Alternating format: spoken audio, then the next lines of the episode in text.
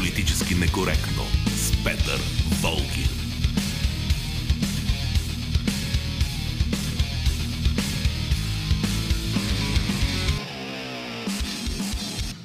Здравейте, това е политически некоректно. До 14 часа ще бъдем с вас. Антон Пиперов, той е звукорежисьор, Борислава Борисова, редактор, Ивелина Георгиева, нашата връзка с вас в социалните мрежи.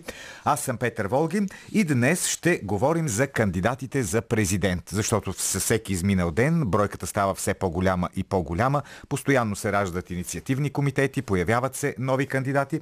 Аз даже тук съм си написал кандидатите, за да не пропусна някой от тях. Сега ще ви ги прочита, да ги запомните вие, защото по-нататък ще ви питаме вие за кой от всичките тези кандидати бихте гласували, кой ви вдъхва най-голямо доверие. Ето ги. Румен Радев, Анастас Герджиков, Лозан Панов, Костадин Костадинов, Валери Симеонов, Волен Сидеров, Луна, Александър Томов, Цвета Кирилова, Росен Миленов. Надявам се, че не пропускам някого, но ако пропускам някого, той да ме извини. Лично на мен, признавам си абсолютно честно, много ми липсва един кандидат. Това е кандидата Йоло Денев, защото той е за мен символ на е, абсолютно принципния и некорумпиран български политик. Ако някой може да бъде... Всички могат да бъдат заподозряни, че са корумпирани, че обслужват нечи интереси, но Йоло Денев категорично не може да бъде заподозрян в нищо такова. Не знам, има още време дали той ще се кандидатира или не. Предстои да разберем. Така че днес темата ни е кандидатите за президент, как ги оценявате и естествено на кой от всичките кандидати бихте дали своето доверие. Политически некоректно. А междувременно ние продължаваме с празнуването на нашия рожден ден, което започнахме от вчера, защото днес, 3 октомври, точно преди една година, се излъчи първото издание на Политически некоректно, така че ето продължаваме вече една година. Аз благодарих на хората, с които правим това предаване. Надявам се да го правим още дълго време. Днес специално искам да благодаря и на ръководството на Националното радио за това, че то позволи това предаване да се излъчва, защото не е лесно, повярвайте, да излъчваш едно такова предаване. Така че благодарности на Андон Балтаков, който тогава преди една година беше генерален директор на медията и също така, разбира се, на управителния съвет на Националното радио. Не знам до кога ще ни изтърпят, но за сега ни търпят да видим по-нататък какво ще се случи.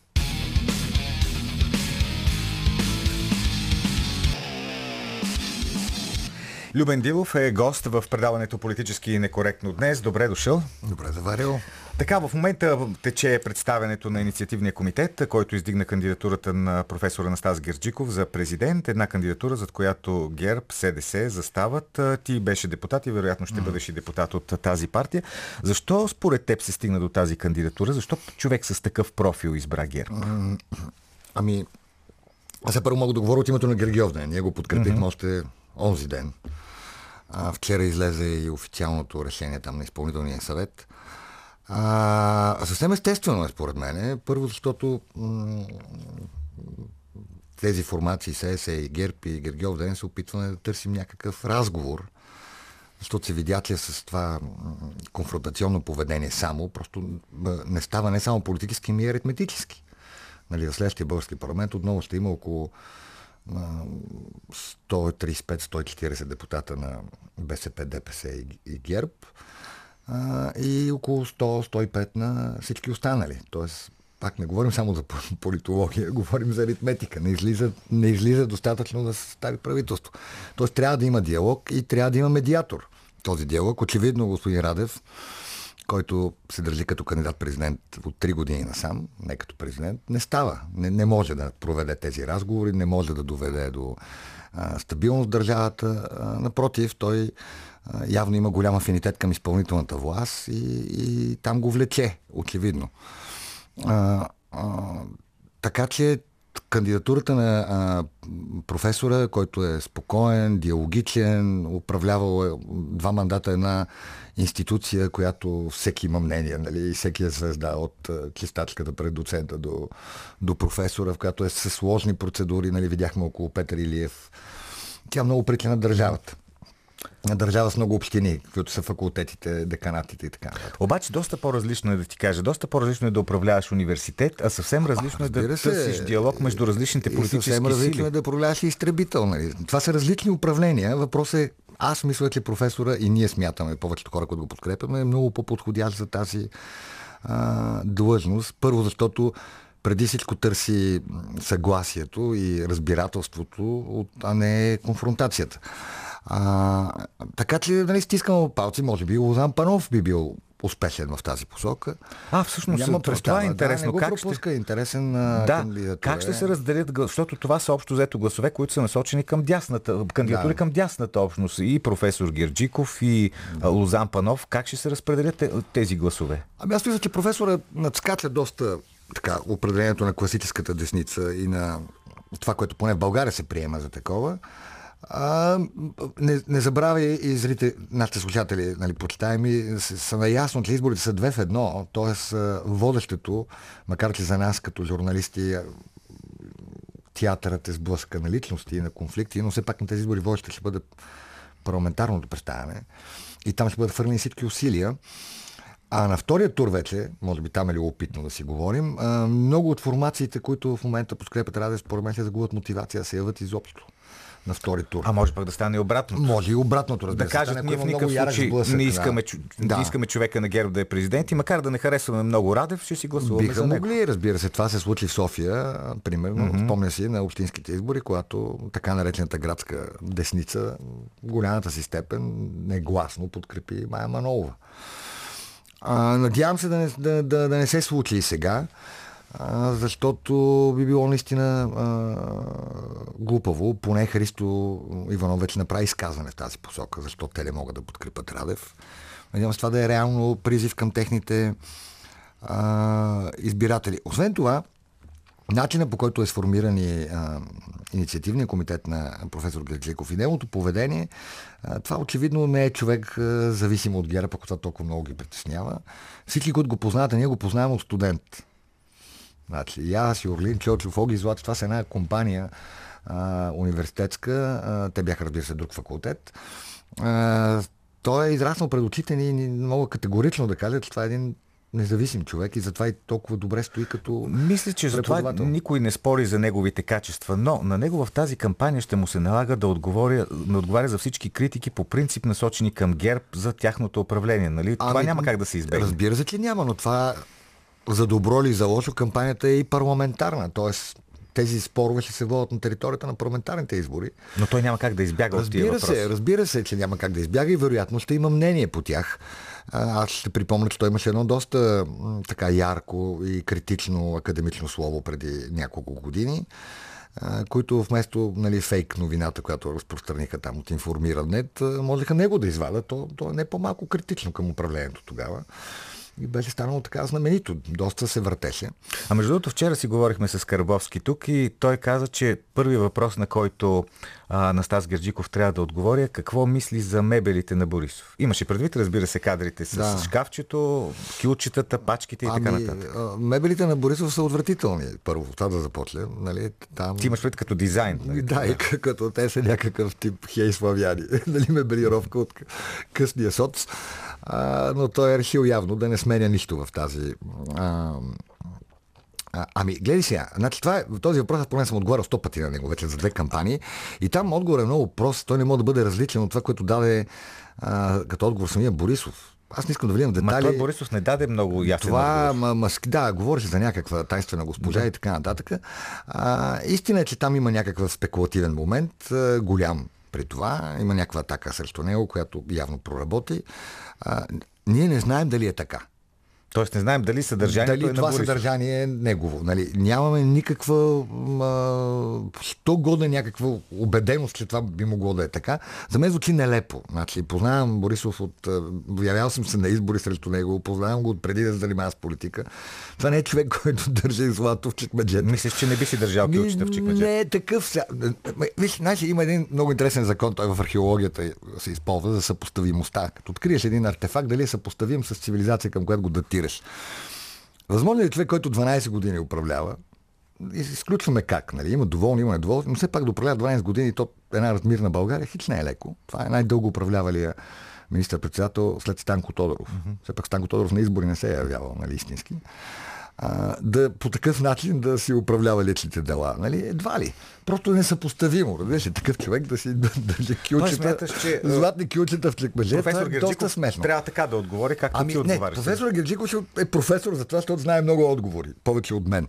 Но наистина а, тази част от хибридната война, в която той беше забъркан от първия си ден, нали, видяхме и Таня Дончева и, тия сайтове, тя няма как да го отмине, това е факт.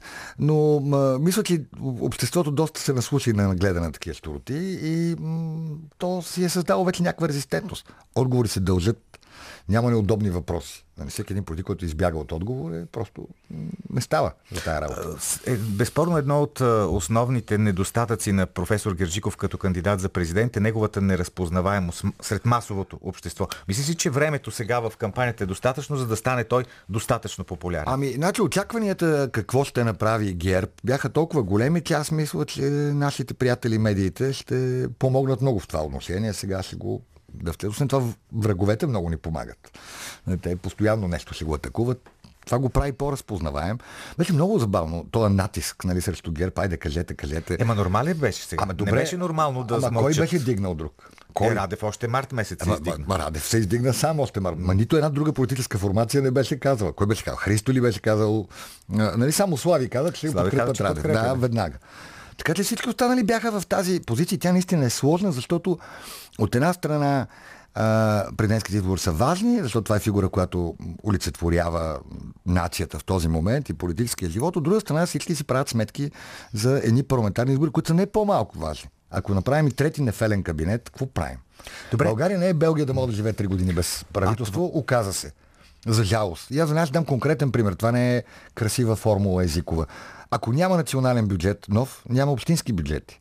В момента цяла България седи и чака новия кабинет да се събере и работи с една 12 от стария си бюджет. И изпълнява този, който в момента е действащ. А, а както върви чисто процедурно, нали, избори на 14 ноември, конструиране на събранието до 15 на дена след това, нали, ЦИК докато се произнесе, пък така, пък втори тур. А, смятай, че преди коледа кабинет е невъзможно да има, според мен, освен ако не се случи някакво чудо.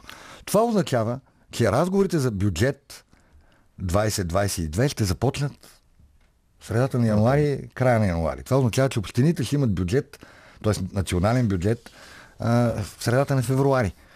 При най-добро стечение на обстоятелствата. Това са от тук нататък 4 месеца в така безтегловност. А твоята прогноза каква е? Все пак ще има ли правителство? Искрено се надявам. И смятам, че ще има и мисля, че този а, път а, стига да влезе някакъв 100 годечитав проект, а не, не такъв, който е създаден за да бъде отказан, какъвто беше втория на, на, на Слави. А, ще го подкрепят формации, които дори въобще нямат нужда от, нали, играят крайно опозиционно, просто за да има някак, конструирането на някаква власт. А аз знаеш за какво бях радетел? Бях радетел за това и съм го предлагал, разбира се, звучи малко куковски. Бях радетел за това а, Борисов да обещае 10 гласувания без, а, без об- обструкции, без спор. Просто Ма да, да- да каже... го напише, да на го кой- напише, да, обещавам да се обещавам подпише, 10, да. нали, нашите депутати ще гласуват 10 пъти, ако щеш, вкарай законопроект да им смениш пола, 10 пъти те, без да оспорват това, което ти внасяш, ще гласуват. Имаш 10 това не е политическа подкрепа, това не е подкрепа а, да ти искаме нещо а, или да ти казваме кой да е областен управител, кой да е заместник. Просто 10 теми внасяш, ако искаш да са бюджет, ако искаш да са Министерски съвет, ако е специален закон за разформироване на а, съдилищата, 10. Вие се несериозно звучи, но аз го, го казвам толкова категорично, защото а, за трети път да повторим цялата тази операция вече ще е изключително безотговорно, а, а, а влизаме в период, в който хората ще усетят тежки кризи. Сега ти знаеш много добре, най-малкото, защото беше и депутат от а, ГЕРБ СДС, че ГЕРБ продължава да бъде така токсична партия. Тоест, никой не, всички излизат и казват, ние с ГЕРБ никога, ние с ГЕРБ посмъртно не. Това до кога ще продължи? Под всички, има, под всички има... Останалите партии. Да, под всички има, да, преди една малка част от обществото. Е, те- тези, които са в парламент. Които са в парламента, да, защото нали, общото кратно на избирателите им е горе-долу колкото ГЕРБ. А, Ами, а, не знам до кога ще продължи. Може би а, в един момент ще вразумее, защото, окей, добре, да приемем, че ГЕРБ е таксична партия. И какво прави? Държим Те къде отив... Тя къде... Ами добре, ние от първия ден казваме направете правителство. А, Припомням ти нещо много интересно от 45-я парламент. малумното решение на Народното събрание за мораториум върху действията на изпълнителната той имаше една седмица. Абсолютно малумно и Конституционният съд каза, да. вие сте малумници. Нали, не си четете Конституцията. Тогава им се казваше в пратек, ма защо ви е това? Защо са ви тия комисии за? Направете кабинет, министрите влизат, имат всичко. Като искат да дадат някой на прокурор да го чегъртат, нали, просто го дадат на прокурор и го чегъртат. Защо правим целият топ панаир? Помниш ли най брилянтна комисия, която се събра при Майя Манова, която се видя беше, да? нивото на българския бизнес и на българската политика така. Много тази гледна точка беше много полезна тази комисия. Много хубаво се показа. А, нали, разбира се, това нито е нивото на българската политика, нито е нивото на българския бизнес. Нали? Има, има изключително образовани, интелигентни, сега дали изрезови мера, дали Краси Дачев, Сашо Дончев и така нататък, мъже, които са големите бизнесмени на България. Нали, те никой няма да попаднат в такава ситуация.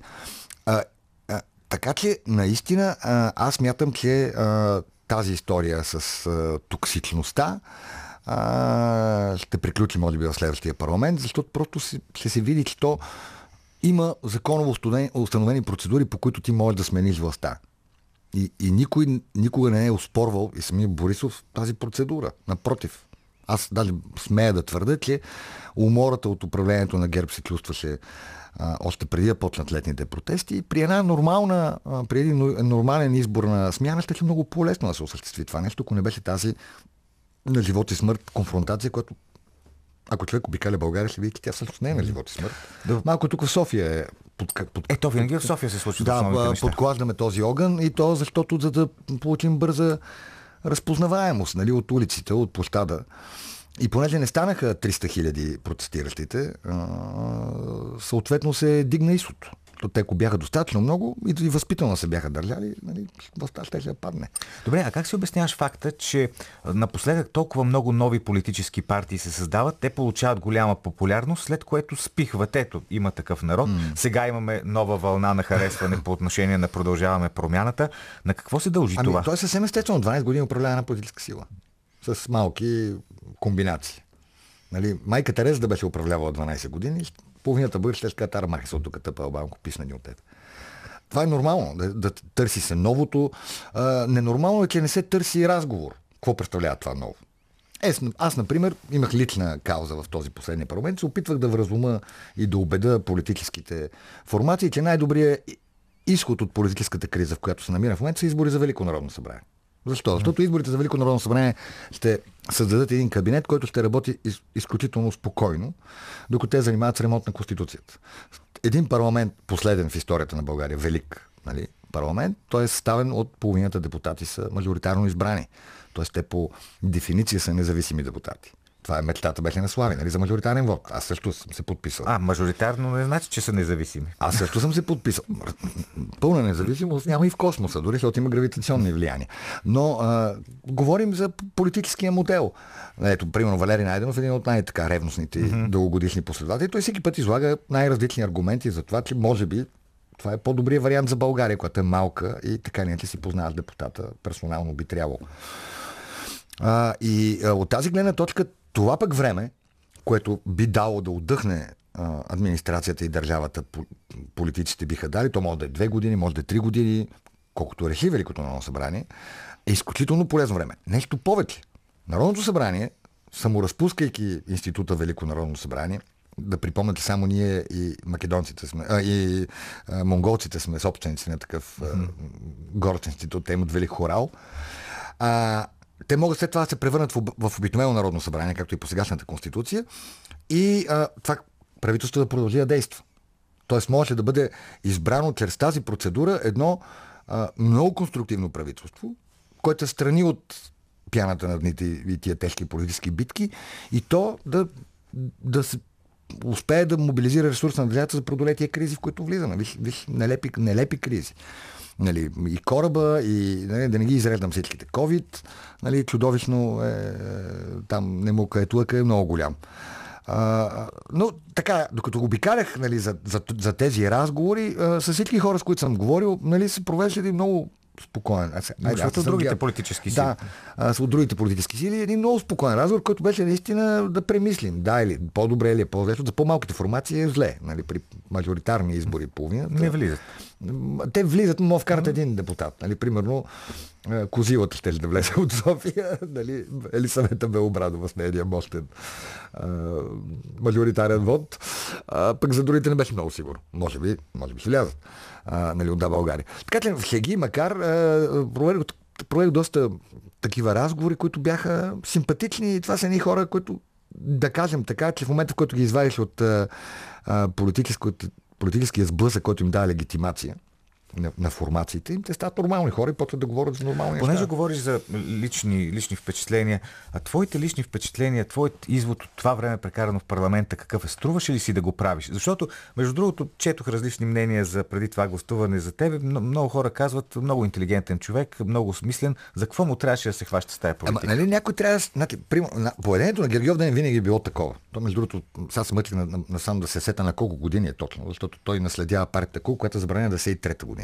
Това беше първата официално забранена партия в България с решение на Върховния съд. Значи някъде 94-та започва да се формира, 95-та със сигурност вече имаше Гергиовден. Тоест излезе регистрация. Тоест ние гоним 30 години младежка партия, нали, скоро. Е, и продължава с общински съветници, да. кметове, нали, тя, тя винаги е била един малък клуб, който взема тази позиция. Не може да се настроен само критично, трябва да се опитваш и да, да кажеш как и какво. Парламента, категорично искам да го заявя, българския парламент, начинът по който се избира го прави абсолютно представителен. Ако може да има нещо абсолютно в този свят. Той наистина е представителен на българския народ. Българите са такива, които бяха депутатите. И ако видите как взимате решение в хода колко да плаща на чистачката или дали да сменим кружките с лед светлини, ще видите как взима решение българския парламент. Трудно. Две думи. Трудно се разбираме, трудно живеем в съгласие, трудно приоритизираме нещата. Трудно решаваме кое е по-важно в момента. Дали важно ли е да чегъртаме Борисов или е по-важно да сменим, примерно, да разтурим специализираната прокуратура и специализираното, специализираните съдилища. Защото ако това и беше по-важно, не се занимате с кегъртане, не внасяйте безмисления актуализация на бюджета, напълно безмислена беше, да загубим това време. И, да, ще да се убият всички пенсионери, на които. Напротив, бяха... всички тези мерки, няма да ми се убият, всички тези мерки, които бяха прияти, можеха да се приемат в рамките на съществуващия бюджет с решение на Министерски съвет. Просто с вътрешните процедури, които дава закона за бюджет. А, а, а, Кирил Ананев с няколко пъти търчеше до там да им го обясни, че това нещо всъщност е само за политическа агитимация. Президента ги накара да го внесат, защото се кън некой да не каже, че носи отговорност за управлението. Ето депутатите гласуваха бюджета да е такъв. И стана, видя какво стана, пълен панер, да не знаем какво сме гласували, така ли, па да прегласуваме. Имаше два-три текста, които имаха с трето гласуване. Тоест, ако някой реши да се заеде, може да се бори бюджета в Конституционния съд. Чисто процедурно. Добре, че нали, тук поне вразумяване имаше и никой не, не тръгна да събира подписи на депутати. Тоест ти не си разочарован от това, че участваше до този момент Не, защото, както казал Шопа, като се връща от панаира в Елин Пелин, където го били, изнасилили, ограбили, от друга страна човек се учи. Аз съм човек, който се учи цял живот и винаги ми е интересно и винаги ми е любопитно а, да, да видя как работи механизма, особено на, на нашето общо съжителство българското винаги това ме е занимавало и всеки човек, който занимава с журналистика, писане на книги или въобще с социални науки, той, това е най-важното за него. А как работи беше... обществото? Защо, защо избра ГЕРБ? Защо точно тази партия, която всички знаем с колко много негативи е на това? Много интересен този въпрос и веднага ще ти кажа доста откровен отговор. А, повече от 8 години Гергел беше доста талибанска опозиция на ГЕРБ. Значи няма избори, на които сме се, не сме се явявали срещу тях. А, включително на последните президентски също така. Последните 4 години обаче бяха много особени за България и аз а, и моите колеги а, попаднахме в няколко казуса, включително международни големи, в които а, ние просто убедихме, че въпреки многото си недъзи, този модел работи. Така, нали, сам. Кой е модел? Модела Борисов, така наречен. Ага. Той просто работи. Да, Добре, може би е... не изглежда много демократичен, но Който той работи. Един министър-председател решава абсолютно всичко. Не е така. Значи, един министър-председател е крайната, крайния, крайния decision. Ако аз, ако дойдеш ти с мене утре, понеделник сутринта, да видиш как, какво се случва в, а, а, на 17-ти етаж а, в НДК, ще видиш доста по-различна гледка. Едни хора, които много спорят, говорят съвсем различни неща, а, но накрая, когато се обединят около някакво мнение, той или го се възприема от а, Борисов, или той каза, гледай, сега вие сте прави, аз съм решил друго и ще поема отговорност за това. И излизам и казвам, аз, аз поех. Той затова, аз много пъти съм се подигравал лично. Викам, стига с това аз бе. Няма аз по конституция. Ти си министър председател, там пише как се избира. Няма аз такъв си царя слънце ли? Какво си? Но той каза, правя го, защото да няма, да няма колебание кой е отговорен за това решение. Тоест това е някакъв вид авторитаризъм, нали? Така? Не е авторитаризъм. Той има всички контролни механизми за, нали, ако решението му е тотално грешно, то да не бъде прието. Имаш Министерски съвет, имаш а, а, парламент. Казвам, че видях кризи, които а, моделът на управление, който беше изградил ГЕРБ, преодоляваше сравнително лесно, заради начина по който ГЕРБ управлява. Не забравяйте, те винаги са управляли с коалиционни партньори. Винаги. Много често имаше тежки дразги. Много често той отстъпваше на а, така налудничеви искания на а, а, коалиционните си партньори, само и само за да има функционираща власт. Някои такива примери мога да дам. Един е COVID наистина това отваряне, този ластик, отваряне, отпускане, отваряне, отпускане, работеше много по-добре, отколкото в момента това, което се случва. Да, че ти мислиш, че в държавата трябва да се управлява така, да има един министр-председател, който да поема цялата отговорност и съответно да казва на всеки един какво да прави. Било то министерски съвет, било аз не казах това нещо, напротив. Точно през цялото време обяснях другото, че когато Абе, се... те говорят, говорят, говорят, но накрая министър-председателя казва, ще стане това, което аз съм решил. А, ами той по закон е така горе. Нали, министър-председателя е първият министър, който събира другите министри. Той прави политиките. Например, България, дам ти един пример в сферата на бюджета. България винаги е страдала, като е имала бюджетари визионери. Все едно няма да изреждам имена. Хора, които смятат, финансови министри, смятат, че чрез бюджета те ще правят политика. Не. Политика прави партията спечелила избори и министър-председателя. Ти, брат, финансов министр, трябва да осигуриш парите. Това е твоята задача. Твоята задача е изобщо да, не, да ми обясняваш политически кое е целесообразно и кое е изгодно. Много такива примери мога да дам. А, как през годините се е случвало обратното. А, и хора, които са се справили, Иван Костов управляваше по същия начин. Факт, Абсолютно да, по същия. Да. И никой, нали, наричаха го командира, нали, упрекаха го също в авторитарност, но, но то, така се управлява. Той си беше. Да. Ако ти имаш частна фирма и си управител на частната фирма, също ще управляваш по същия Ама държавата е по-различно от частната така е. Тя се съобразява с, съгласно съм, тя се съобразява с мнението на много хора, тя прави баланс. А, а, и аз мисля, че Борис се справи много добре с този баланс. А добре, от тук Даже съм го, много често съм го винявал в клякане на глупави интереси. А следващото управление, защото то няма да бъде, най-малко ще бъде коалиционно от няколко сигурност. партии, т.е. няма да има човек като Борисов, значи и това, че то ще се провали след като няма не, да има такъв човек. Не, всичко в много голяма степен зависи от а, а, така коража на политическите лидери да преглътнат малко его, да преглътнат малко тясно партийни интереси и да подкрепят работещ кабинет. Това е. И разбира се, много зависи от личността на министър председател. Много зависи. Какъв трябва да бъде Аз мисля, човек? че Пламен Рушарски е един прекрасен специалист а, и аз лично много го харесвам като човек и като, като ум. А, нали, това брой на Европео, едно от най-интересните интервюта е с него а, за министър председател но той просто абсолютно не подходя за министър председател защото той не, не, не е политическо животно. Той е един много добър политически експерт и финансов който знае как да превърне парите в политика. Или как да изпълни политика чрез парите. А, а ти имаш ли в съзнанието си име на човек, който би могъл сега в тази ситуация да стане министър-председател? Ми трудно ми е да, да, да си представя, нали, още повече като, като си гледа от модела Борисов. А, нали, е трудно да си представиш друг премиер. Търсиш, да, естествено търсиш друг подобен, защото си видял, че това работи, че тия по начин се решават нещата. Защото просто има случаи, които трябва да се действат бързо. Ето този кораб, например. А, да сравним две действия. Мопан, като почне да изпуска петрол и а, това нещо. Значи, Борисов на, на третия ден от това, като видя какъв там каква неразбория е, кой, морска администрация, па тези, па унези, па брегова, пък Министерство на транспорта, кой да ходи да го чисти този кораб и да вземе мерки, просто намериха се трите ма, държавни и частни компании, които могат да свършат тая работа. И той просто отпусна една сума с извънено постановление на Министерски съвет, когато се похарчи една трета.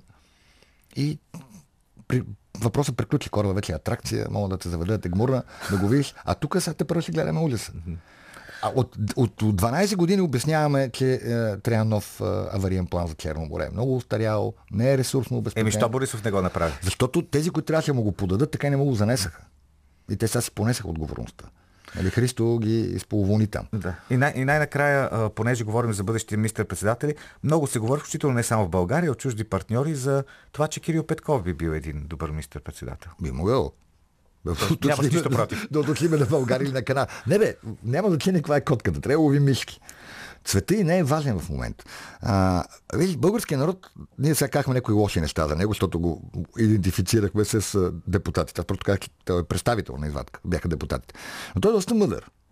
Какво се случи на предишните избори? Той каза, имаме три големи кризи, е ви четвърта към тях, политическа, да ви ви асира. Може да се оправите. Дали сте годни да, два парламента показаха, че не са годни. Така че а, а, задачата, която поставя, се поставят пак а, избирателите е тази. Имате сложна задача. Към, тя става все по-сложна всеки измина ден. Или се оправят, или, или няма сте вие. Ще дойде нещо друго. Ще дойде автократизъм, ще дойде хунта. Ами ще видим какво ще дойде. Благодаря ти за този разговор. Любен Дилов.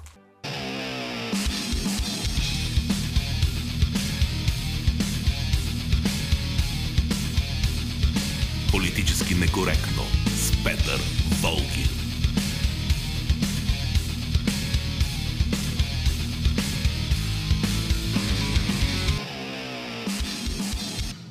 Политически некоректно и с Антон Пиперов, Борислава Борисова и Велина Георгиева. Днес говорим за това какво мислите за отделните кандидати за президент, както и може да ни пишете и да ни се обаждате по телефона и да ни кажете за кого ще гласувате. Ето сега ще ви прочета няколко мнения, няколко предпочитания от нашата страница във Facebook Политически некоректно. Георги Ангелов категорично за Румен Радев ще гласувам. Вера Петрова с удоволствие ще гласуваме за Лозан Панов и Мария Касимова. Най-добрият избор за България. Андрей Кортенков звезди много, но луната е една. Ясно за какво става дума тук. А Стефан Борисов, гласувам за Румен Радев. Не ме интересуват никакви глупости на приоритети в кавички и тям подобни. Това е човекът, който с цял ръст се изправи срещу корупцията и бандитизма на Бойко Борисов. Цветан Мънгов ще гласувам за този кандидат-президент, който наблегне на външната политика и най-вече успее така да развие позицията ни по македонския въпрос, че едновременно да даде шанс на Република Северно Македония за бързо започване на преговори с ЕС и заедно с това да запази националния ни интерес. Весела Николова за Лозани Мария естествено те ще поставят в центъра на дебата много теми, от които Радев бягаше през годините. А Герджиков си е чиста проба марионетка, която едва ли ще се фокусира върху ненаказаната корупция. Гледайки лицата в изпълнителния комитет, стигам до извода за колосалните размери на клиентелизма сред така наречения ни елит. Политически некоректно. 0889-207-0296-315-65, телефоните на политически некоректно. За кого ще гласувате на президентските избори? Добър ден! Здравейте, господин Волгин. Здравейте! Честит рожден ден! Благодаря! И на много ялета, както се казва. Благодаря. Първо да сте много здрави целият екип и все така напред в името на истината. Така е. Общата, ако може. Та значи продължаваме промяната. Ами да дадем шанс да се променят, пък тогава да поискат от нас да се промениме. Това го казвам към всички политически партии и индивидуални претенденти за какъвто и да е пост. А вие имате ли си фаворит от кандидатите за президент? Да, и ще се аргументирам. Да. А, в две посоки ще бъда а, а, конструктивна, както mm-hmm. се казва. Да. А, моята лична пристрастност е а, политическа Mm-hmm. и моето лично доверие ще бъде дадено на президентската двойка а, госпожа Йотова и господин президентът Румен Радев. Така. А, тъжно ми е, когато човекът, който разруши, смаза заради себелюбие и страхотни комплекси, говоря за Бойко Борисов, авторитета като такъв в държавата. Тъй като той е силно комплексиран и егоцентричен, не понасяше авторитети около себе си. Ще бъде много жалко, ако качествен човек, академична фигура, като професор Герджиков, а, между другото, като камъчето, което е в обувката, странно този човек винаги издига някой, ако го държи на някаква каишка. Така действат те, силоваците. А, няколко думи за, за господин професора. Да. А, качествен, безспорен в своята област, като общественик никакъв и ще говоря, тъй като аз съм част от академичната общност, като председател на съвета на ректорите. Ами, обществен проблем не беше обсъден, дори и тогава, когато в разговор а, с професор Белчев беше обсъдено мачкането и лигаването с статистата в как си разменят пари срещу мълчание. Нито дума, но да не забравяме, че едно изразено мнение на професор Мирчев свободно изразено заради маргинализацията и деградацията на определени обществени групи, той незабавно беше отстранен. Да. А, и а, странно е. Няма да коментирам разговора с вашия гост за килчета, тапачки и други. Дори, дори няма значение, когато моралът ти се измерва срещу няколко грама злато, но, например, а, как така ще ми издигне човек, който си позволи позорно и брутално, дори като мъж, да обиди грозно председателя на Народното събрание? Или как така ще ми издигне човек, който наричаше журналистите, обществените посредници мисирки. Ами Как сега предстои да видим дали всичко това ще окаже някакво влияние върху гласуването. Сега ни звъни един човек от скайп, когато ще, случи, ще включим Ивайло Спиридонов. Добър ден! Дали се чуваме? Дали се чуваме? Мамай не се чуваме. Нищо, господин Спиридонов. Съжалявам. Опитайте отново. Отиваме към традиционните средства за комуникация, а именно телефоните. Добър ден! Добър ден, господин Волгин. Заповядайте. Мариан Димитров съм от. Да, слушам ви. А, господин Волгин, аз ще гласувам за този кандидат за президент, който включи в своята платформа излизането на България от НАТО и закриването на американските бази в България. До момента виждам трима такива кандидати. Така. На Николай Малинов, който ви случайно... Наистина, ами ето аз затова не мога всичките да ги запомня. Благодаря, Така, че ми напомнихте. Да. Има, има и други. Няма да говоря за моя съгражданин Деница Ангел в Чикагото и така нататък. А. Но За Чикагото и за Лос-Анджелиса няма да говорим. Добре. така, Николай, Николай Малинов, Николай Малинов. Костадин Костадинов и а, Волен Сидеров. Това е а, възможността, между която мога да избирам. Е, не е Разбира малко. се- Трима, между цели трима души можете да избирате. Разбира се, поне на този етап, не се знае още кой ще Да. бъде издигнат. Разбира се, на, на втория тур ще ми се наложи вероятно да гласувам за по-малкото зло настоящия президент Румен Радев. От гледна точка на евро, на атлантическата позиция на България и НАТО. Това имам предвид, като казвам по-малкото зло.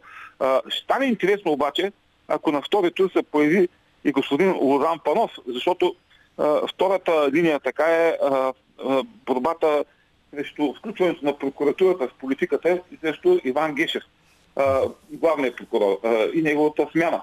А, аз съм човек, който участвам в а, а, един а, комитет съвест за свалянето на Иван Гешев и в момента сме в щафет на главна стачка. Днеска гладува поета на протеста господин Иван Кънчев.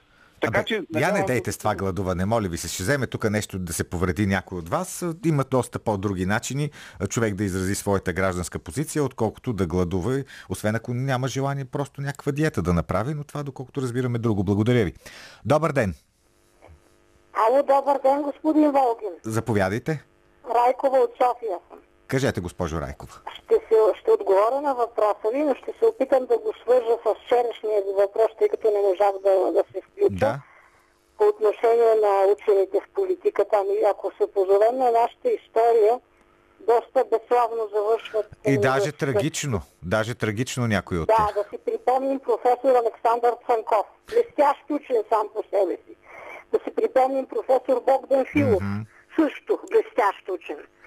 И за това смятам, че е, биха били идеални министри на просвещението, но нищо повече. Още повече, че кандидатурата на професор Герджиков няма никаква гражданска позиция. Миналата година по време на протестите редица преподаватели от Софийския университет, чието възпитаник съм аз, между прочим, взеха много активна позиция и категорична по отношение на протестите. Него не го чухме.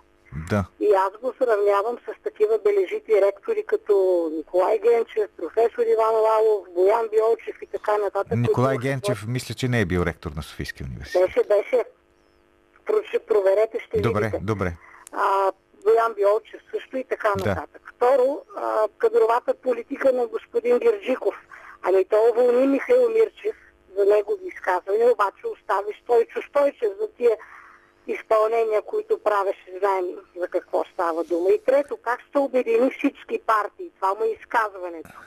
Значи, ще обедини олигарси и народ, ще обедини леви и десни, вегетарианци и месоядни. Е, как става това, господин Волгин? Ако всички партии се обединят, т.е. управляващи опозиция, значи народа става опозиция. Добре, разбирам, че вие няма да гласувате за професор Анастас за Герджиков. Румен Радев. За Румен Радев ще гласувате. Добре. Да, категорично. Добре, благодаря ви за мнението. Добър ден. Добър ден. Заповядайте. Да, слушам ви. А, казвам се Георги Георгиев. А, искам да ви кажа, че това, което се твърди, че президентът е а, едва ли не обединител на нацията, не е вярно. Той представлява единството на нацията. Това е нещо съвсем различно. Мгм. Когато кажем България, ние се сещаме за съответно президента, в случая Румен Радев. А, не мисля, че управляващи от ГЕРБ разбираха това нещо и години наред продължаваха да повтарят една и съща мантра, че президентът е обединител на нацията, което всъщност не е точно така. Добре, а вие имате ли фаворит от тези кандидати за президент? Да, сегашният президент, защото той си върши работата. Всъщност само той си върши работата от всички, които до сега се изредиха във властта. Така че смятам да гласувам за него, както и на предишните избори гласувах за него.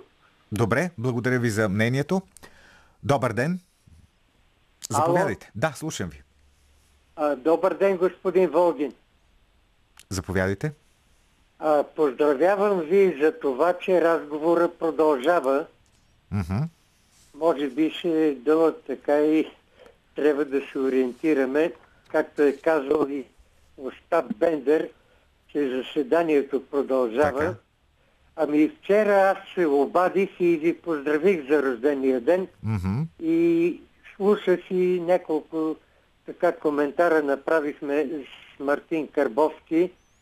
Днеска слушах а, Любен Дилов син. Да. Тоест, много е добре да продължи разговора.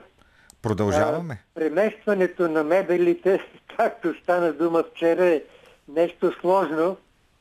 А, вчера ставаше дума за гардероби.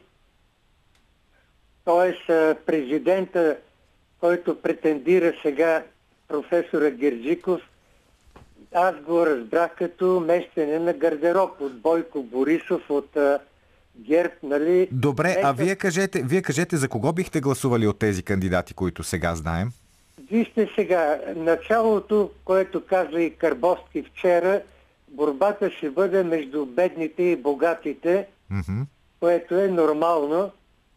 Трябва да се определиме в това отношение. Ама от кандидатите кого бихте избрали за президент? Значи, аз чух от а, президента Румен Радев, за който съм гласувал първия път и кажи речи, през цялото време съм го подкрепил, с изключение на две положения. Това са а, Приморието и отношението към Крим и Русия, което е така една забележка, не е грешка и нещо фатално, но той също каза, че иска да се е, бори като президент за слабите Да. и бедните, ако сте го чули. Да. А то никой не иска, всеки иска с богатите нали, да мести. Тоест разбирам, че пак ще гласувате за президента Радев. Абсолютно и за Българска социалистическа партия. Благодаря ви и за мнението.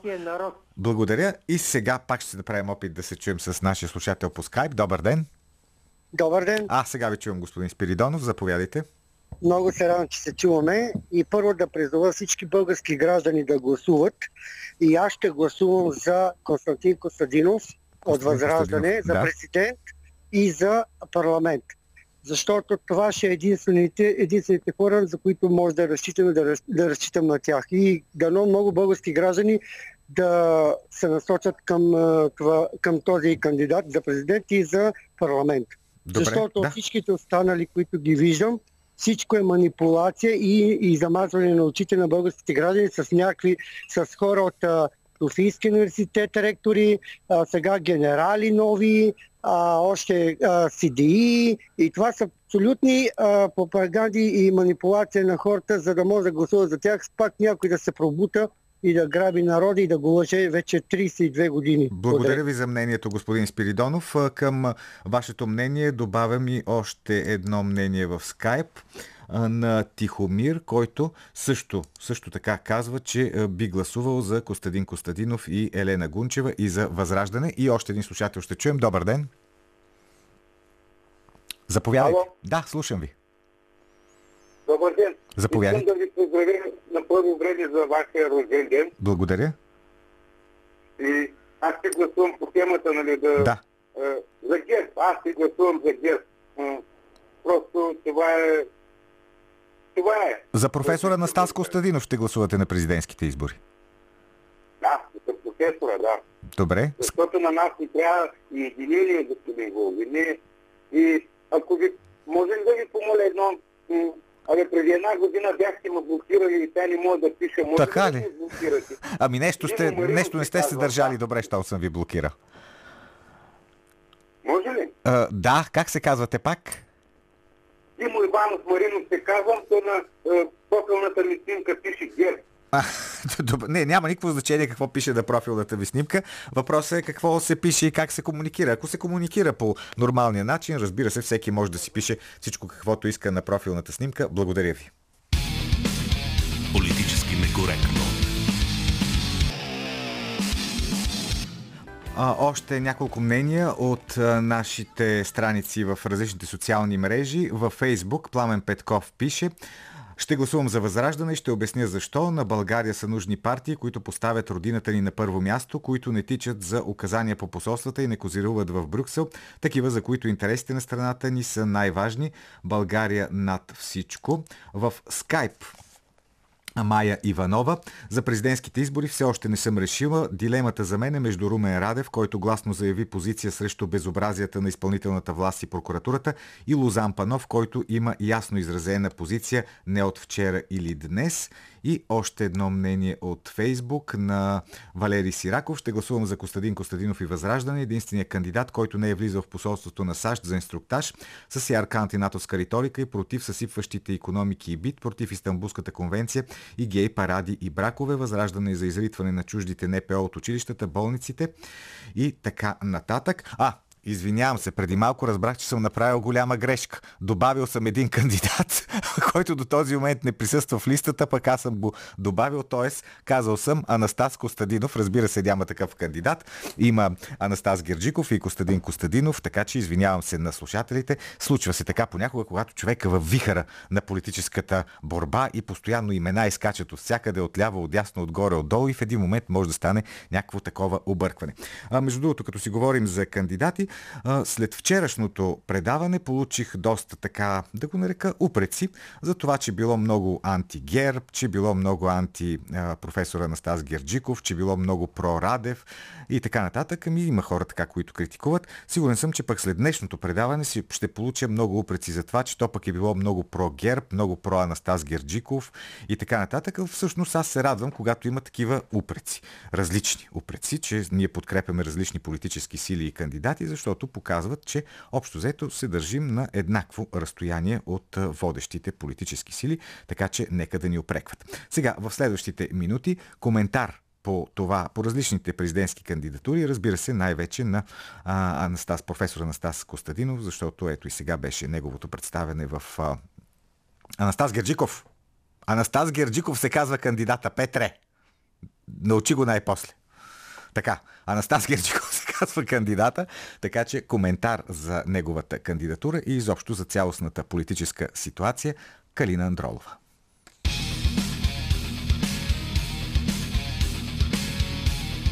По ръба.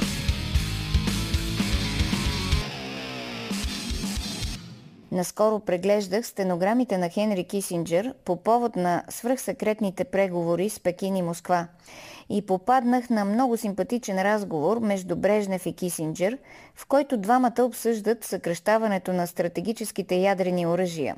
В един момент Брежнев се обръща към Кисинджер с следните думи – Вашите генерали не трябва да контролират правителството ви. Още по-малко пък нашите, нашето правителство. Ако на генералите се позволи да управляват, ще има световна война. Те няма да са между живите, а и тогава няма да има кого да управляват. Вярно е, че Брежнев се прави на остроумен пред Кисинджер, но когато целта е намаляване на опасността от война, няма как да питаш генералите дали да ограничиш оръжията. Казвам това по повод на изборите за президент у нас, които се очертават да бъдат много силни, страстни и наистина интересни. Някои анализатори започнаха да виждат в президентската надпревара истински цивилизационен сблъсък. Академичната тога на професор Герджиков срещу военната униформа на генерал Радев. Интелектуалецът, хуманист и деликатен класически филолог срещу матричния ум на един човек, завършил военната академия, научен да води непрекъснати войни, за щастие все още само на хартия. Колкото и неприятно да е за политическите врагове на ГЕРБ, партията на Борисов показва добра политическа стратегия, толерантност от страна на партийното его и гъвкавост в търсенето на широк електорален отговор.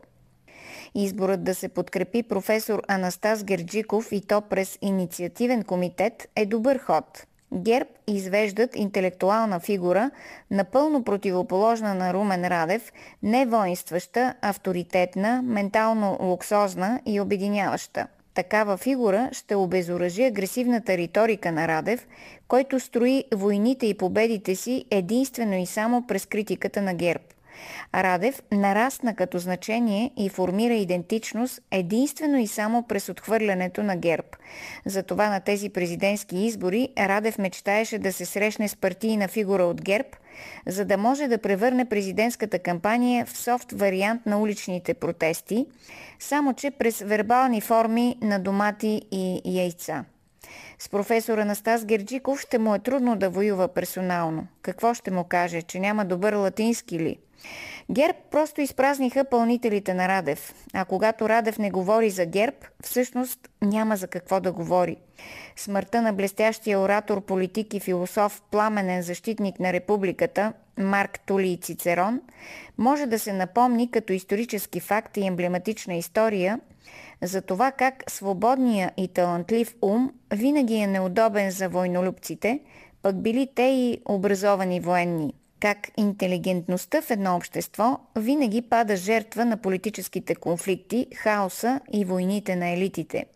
Както казва американският философ Николас Бътлър, апропо носител на Нобелова награда за мир, съвременният университет не съществува само за да преподава. Той съществува и за да служи на демокрацията, на която е продукт и украшение. В този смисъл професор Герджиков е олицетворение на това – че първата задача на университета е да учи на мъдрост, да създава образован ум, който да има търпимост и разбиране към света, който да съгражда, а не да руши около себе си. Когато управляваш една такава образователно-културна институция, в която хората се разделят окончателно с детството си и се запознават със своя характер – трябва да си носител на съвкупност от качества, които ти позволяват да комуникираш, управляваш и разбираш големи групи от мислещи хора. Високият хуманитарен профил на една личност и позволява да спори, да критикува, да оценява света около себе си, без да го превръща в бойно поле. Тактът, както обичал често да подчертава сър Исак Нютон, е изкуството да изразяваш мнението си, без да си създаваш врагове. Тоест, имаме дълбока нужда от хора с политически такт, които най-после да заемат ключовите позиции в държавата и да внесат добронамереност в нацията. Имаме нужда да се върнем към мира.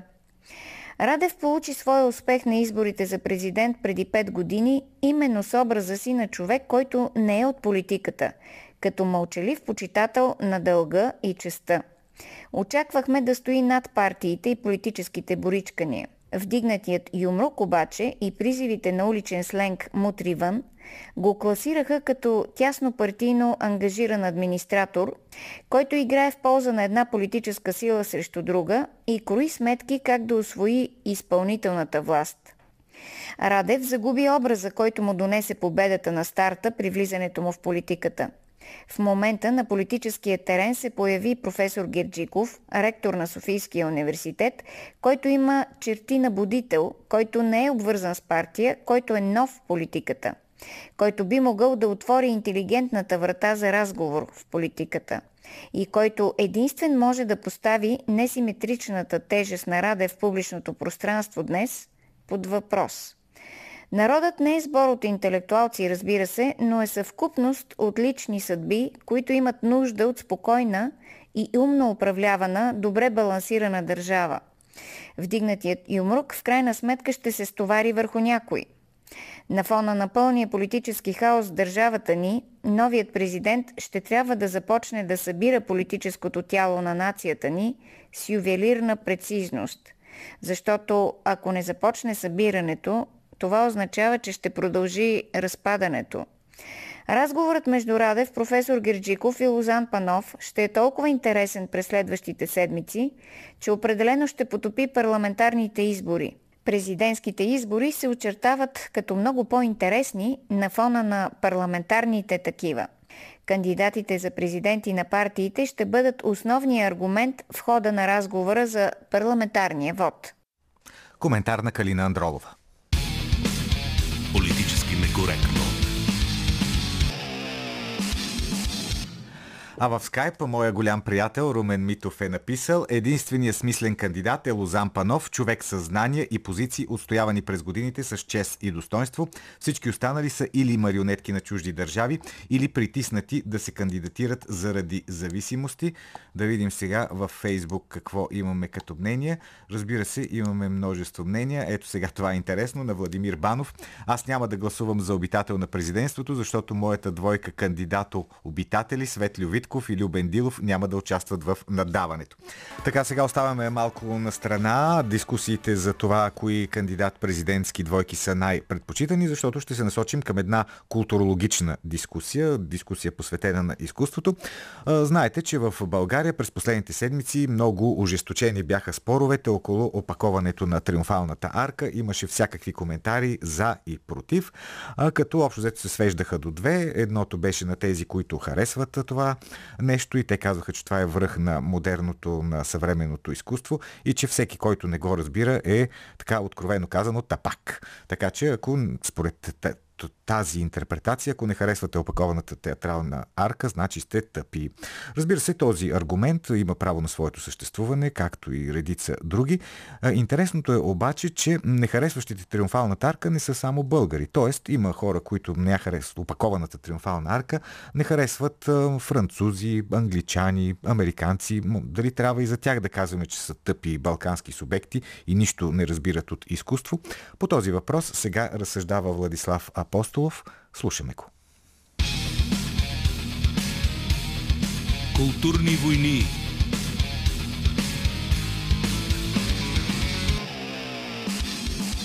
Българският гласовит елит и гравитиращите около него кандидати за социално признание притежават колекции от туземни характеристики и комплекси.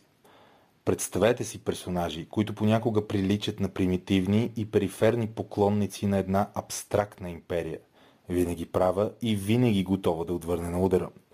Местните, как да го кажем по-културно, лидери на мнение, с един вид либерални леминги, готови да следват моди, тенденции и заблуди отвъд ръба на разума и смисъла.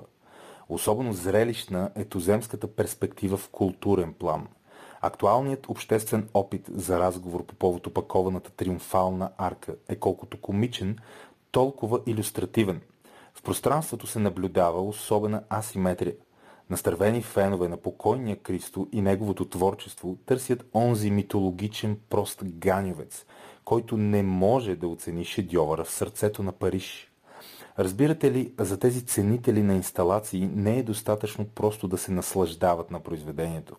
Не, за тях то е повод за полемика, причина за пристрастна позиция против простолюдието, което не разбира нищо от изкуство – Разгърна се трескаво търсене на хора, които не харесват опакования френски монумент.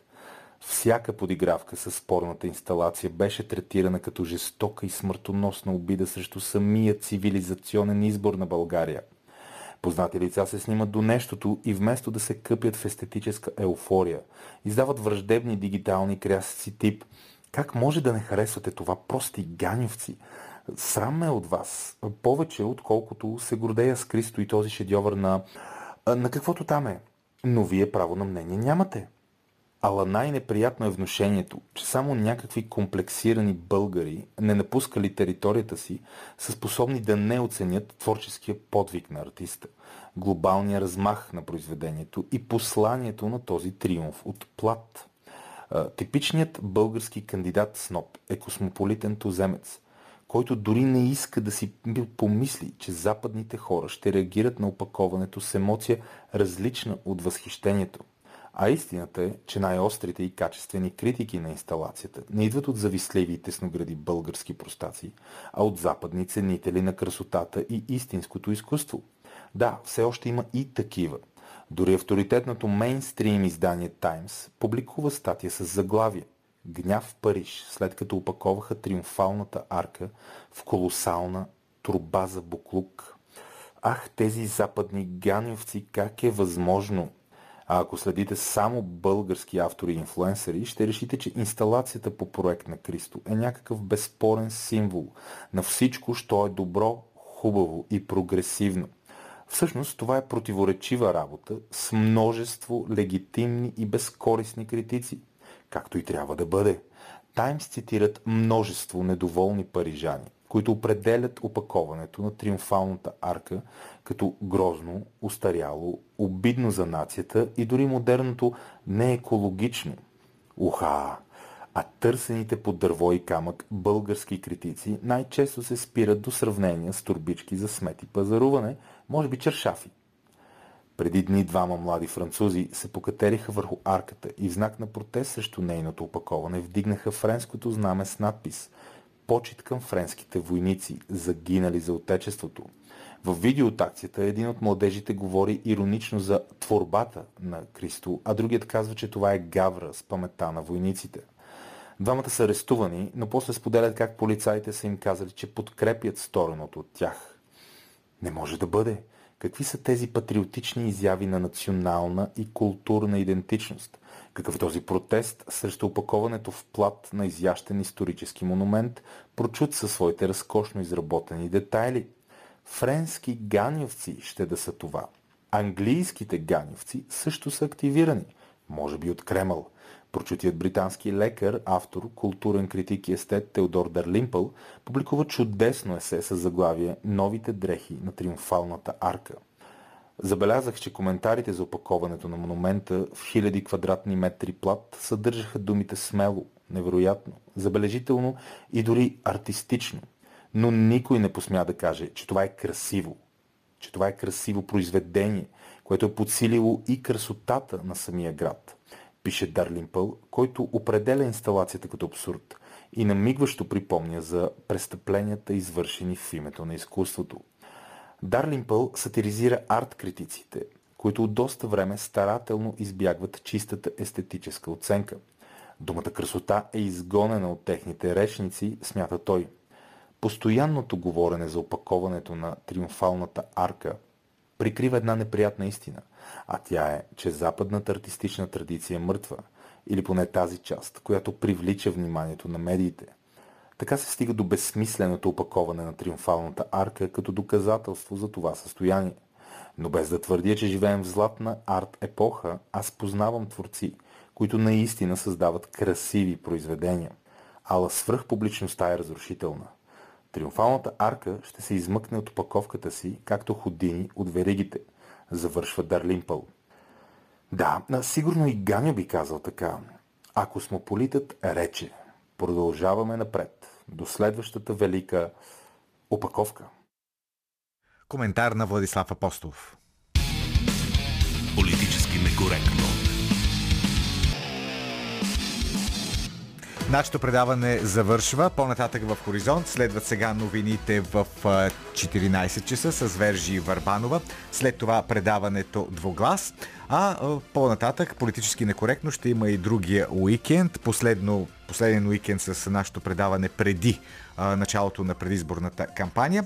И така, сега с вас се разделят Антон Пиперов, Борислава Борисова и Велина Георгиева. Аз съм Петър Волгин.